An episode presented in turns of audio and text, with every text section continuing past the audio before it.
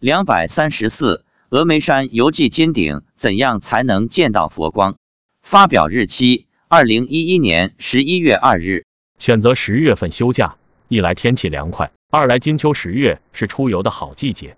考虑到十月十五日是农历九月十九，观世音菩萨出家日，这一天要送众生往生，所以我只能选择在这个时间之后出外旅游。九月十九一过，我便开始查找线路。与旅行社联系，用一周的时间确定了行程，买好了往返的机票。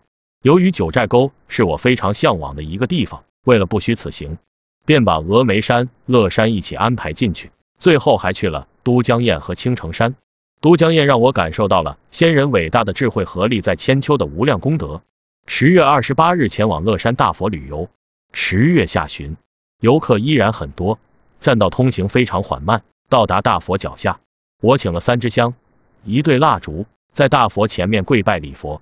由于时间紧，只能匆匆而过。这里想跟大家交流的是关于乐山大佛到底是哪一尊佛。导游及当地的宣传资料都称，乐山大佛是当来下生的弥勒佛。回家后，我问妻子，乐山大佛到底是释迦牟尼佛还是弥勒佛？妻子说是释迦牟尼佛，不是弥勒佛。我问，那佛祖有没有在乐山大佛上面？妻子说，有做法会或重大活动的时候，会在上面。我说，你怎么知道的？他说，是观世音菩萨说的。此前两三个月，在谈论到中国有五方佛的时候，妻子就说过乐山大佛是释迦牟尼佛。中国五方佛是哪五方呢？他们是东方灵山大佛、南方天坛大佛、西方乐山大佛、北方云冈大佛。吉林新建了一尊金顶大佛，中央龙门大佛；河南新建了一尊一百六十八米高的中原大佛。二十九日往峨眉山，早上出门，天气阴沉沉的，到所到处雾茫茫的一片。导游一看这情况，说估计看不到太阳了。等我们坐上缆车，缆车升到一半时，突然看到了太阳，车上游客个个都很高兴。导游称，金顶的日出一年只有四十几天能见到太阳。非常不容易，昨天的游客就没有见到太阳。在上下缆车时，我所乘坐的缆车上都有游客看到了佛光。来金顶旅游的人一般都希望能看到佛光，所以在缆车上就有游客在期盼着见到佛光。下山时，突然就听到一部分游客大声呼叫起来：“有了！”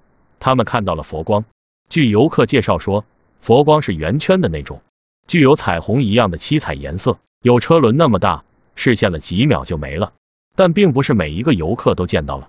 与我同团的一位游客说，他在坐缆车上山时就看到了佛光，可惜我没看到。我问妻子，我为什么没看到？他说，你还用看吗？你自己头上就有佛光。我说，菩萨视现佛光，应该是为了让人相信佛光的存在，相信有佛菩萨的存在。他说，你明白就好。关于佛光，我问妻子。金顶的佛光是偶尔视现还是经常视现？他说经常视现。我问为什么有的人看到了，有的人没看到？妻子说有缘的人才能看到。我问我们去的这天出太阳了，是正好这天天气好，还是有别的原因？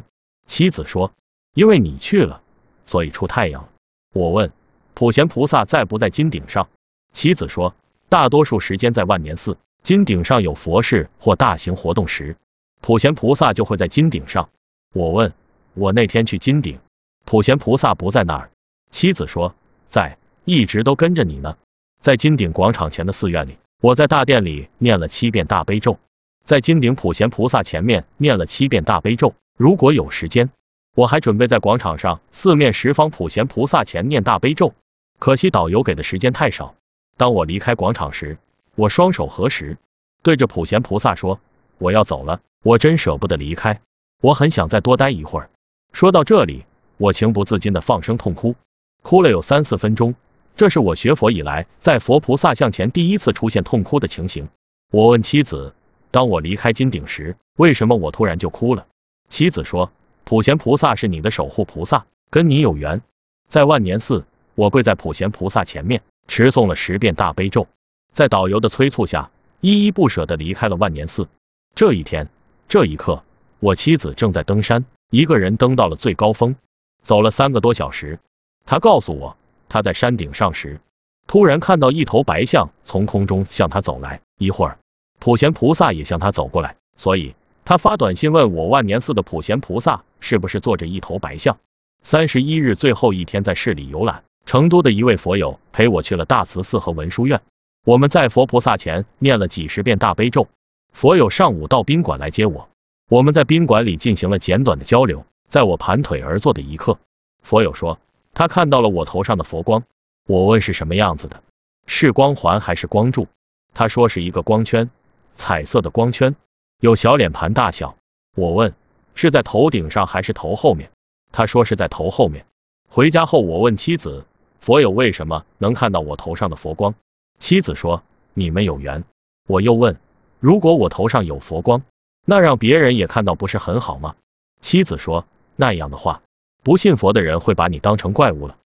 此次四川之行，九寨沟的谁给我留下了深刻的印象。遗憾的是，因为下雪路上结冰，黄龙没能去成。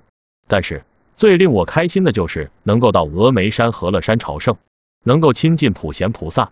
虽然我们可以在其他寺院中礼拜普贤菩萨，也可以请一尊普贤菩萨的像在家供奉，但亲自去普贤菩萨的道场朝拜，意义却是不同的。